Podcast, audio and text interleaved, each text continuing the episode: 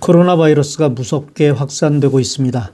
눈에 보이지 않는다고 경홀히 여기던 우리 미국이 혹독한 대가를 치르고 있습니다.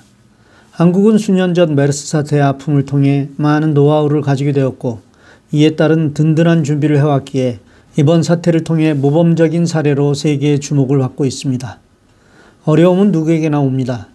그러나 그것을 통해 바르게 깨닫고 비록 손은 잃었지만 외양간을 잘 고쳐놓으면 또 그런 어려움이 왔을 때 쉽게 이겨낼 수 있습니다. 우리 삶에서 처음 경험하는 이번 일이 오히려 우리의 삶을 돌아보고 재도약의 발판으로 삼는 좋은 기회가 되시길 기도합니다. 지난번 고정관념 깨기에 대한 이야기를 했습니다.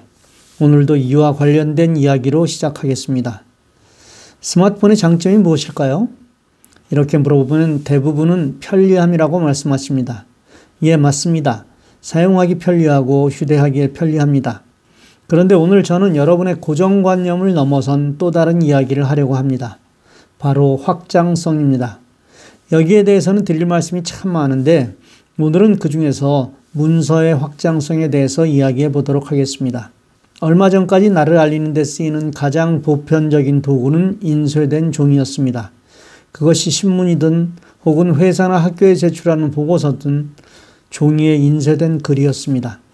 그러다 이것이 이메일 혹은 컴퓨터 파일로 바뀌었는데 우리의 생각은 예전 종이에서 그대로 머물고 있다는 것입니다.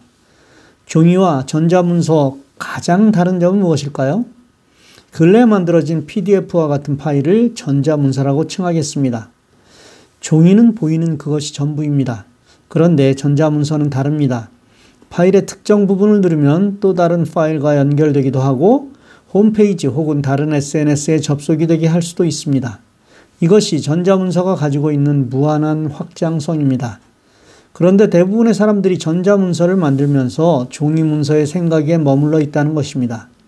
예를 들어 보겠습니다.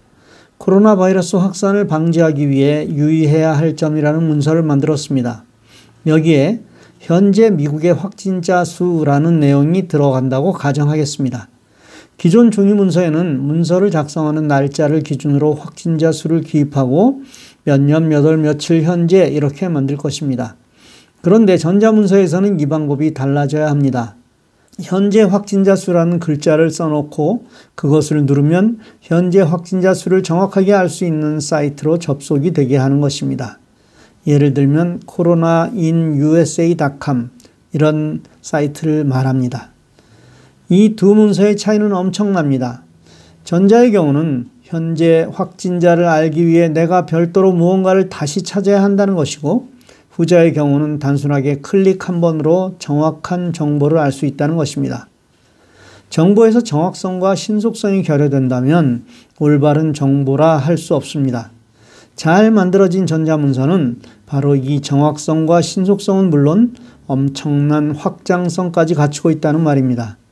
이렇게 생각을 바꾸면 같은 문서라도 엄청난 차이를 갖게 됩니다. 많은 파일을 PDF 파일로 만듭니다. PDF란 포러블 다큐멘트 포맷의 줄임말입니다. 문자 그대로 컴퓨터는 물론 스마트폰에서도 쉽게 읽을 수 있는 방법입니다. 이 PDF 파일에서 인터넷 사이트로 접속하는 하이퍼링크를 만드는 것은 어렵지 않습니다. 아크로벳 프로라는 프로그램을 사용하면 아주 쉽게 만들 수 있습니다.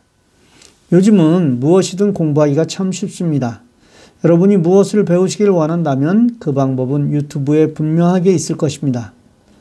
저는 하루에도 많은 질문을 받습니다. 대부분 답변을 드리려고 노력합니다. 그런데 답변을 할 수 없는 경우들이 있습니다. 예를 들면 카카오톡에서 특별한 기능을 물어보면 쉽게 대답을 할 수 있습니다. 그런데 카카오톡이 뭐예요? 하고 물어보는 사람들에게는 대답할 말이 없습니다. 제가 조금 전 아크로벳 프로라는 프로그램 이름을 이야기했습니다. 이 프로그램은 어도비라는 아주 유명한 회사에서 만든 프로그램입니다. 만일 이것을 잘 모르신다면 구글이나 유튜브에서 찾아보시면 됩니다. 그리고 기본은 익히시고 질문을 하셔야 그 질문에 바른 대답을 드릴 수가 있습니다. 교회를 비롯한 비영리 기관에 구글이나 마이크로소프트를 비롯한 수많은 회사들에서 엄청난 혜택을 준다고 말씀을 드렸습니다. 이 일은 텍수비라는 기관에서 합니다. 자세한 내용은 techsoup.org 이것을 누르시면 됩니다. 여기서 주는 혜택 중에는 프로그램을 아주 싸게 구입하는 방법이 있습니다. 특히 교회에서는 정품을 사용하시라고 누누이 말씀드리고 있습니다. 프로그램은 나날이 발전합니다. 따라서 예전 버전에는 없던 기능들이 새로운 버전에는 추가되는 경우가 많습니다. 스마트폰을 새 것을 사야 하듯 프로그램도 새로운 버전의 프로그램을 사용해야만 합니다. 고정관념에서 탈출하십시오. 옛 것이 좋은 것이 많지만 새 것도 좋은 것이 많습니다. 새 것을 배우는 일에 게으르지 않는 우리 모두가 되기를 간절히 바랍니다. 온 세계가 강제 방학을 하고 있는 이때 자기 개발에 좋은 기회가 되시길 기도합니다. 모두 건강하십시오. 감사합니다.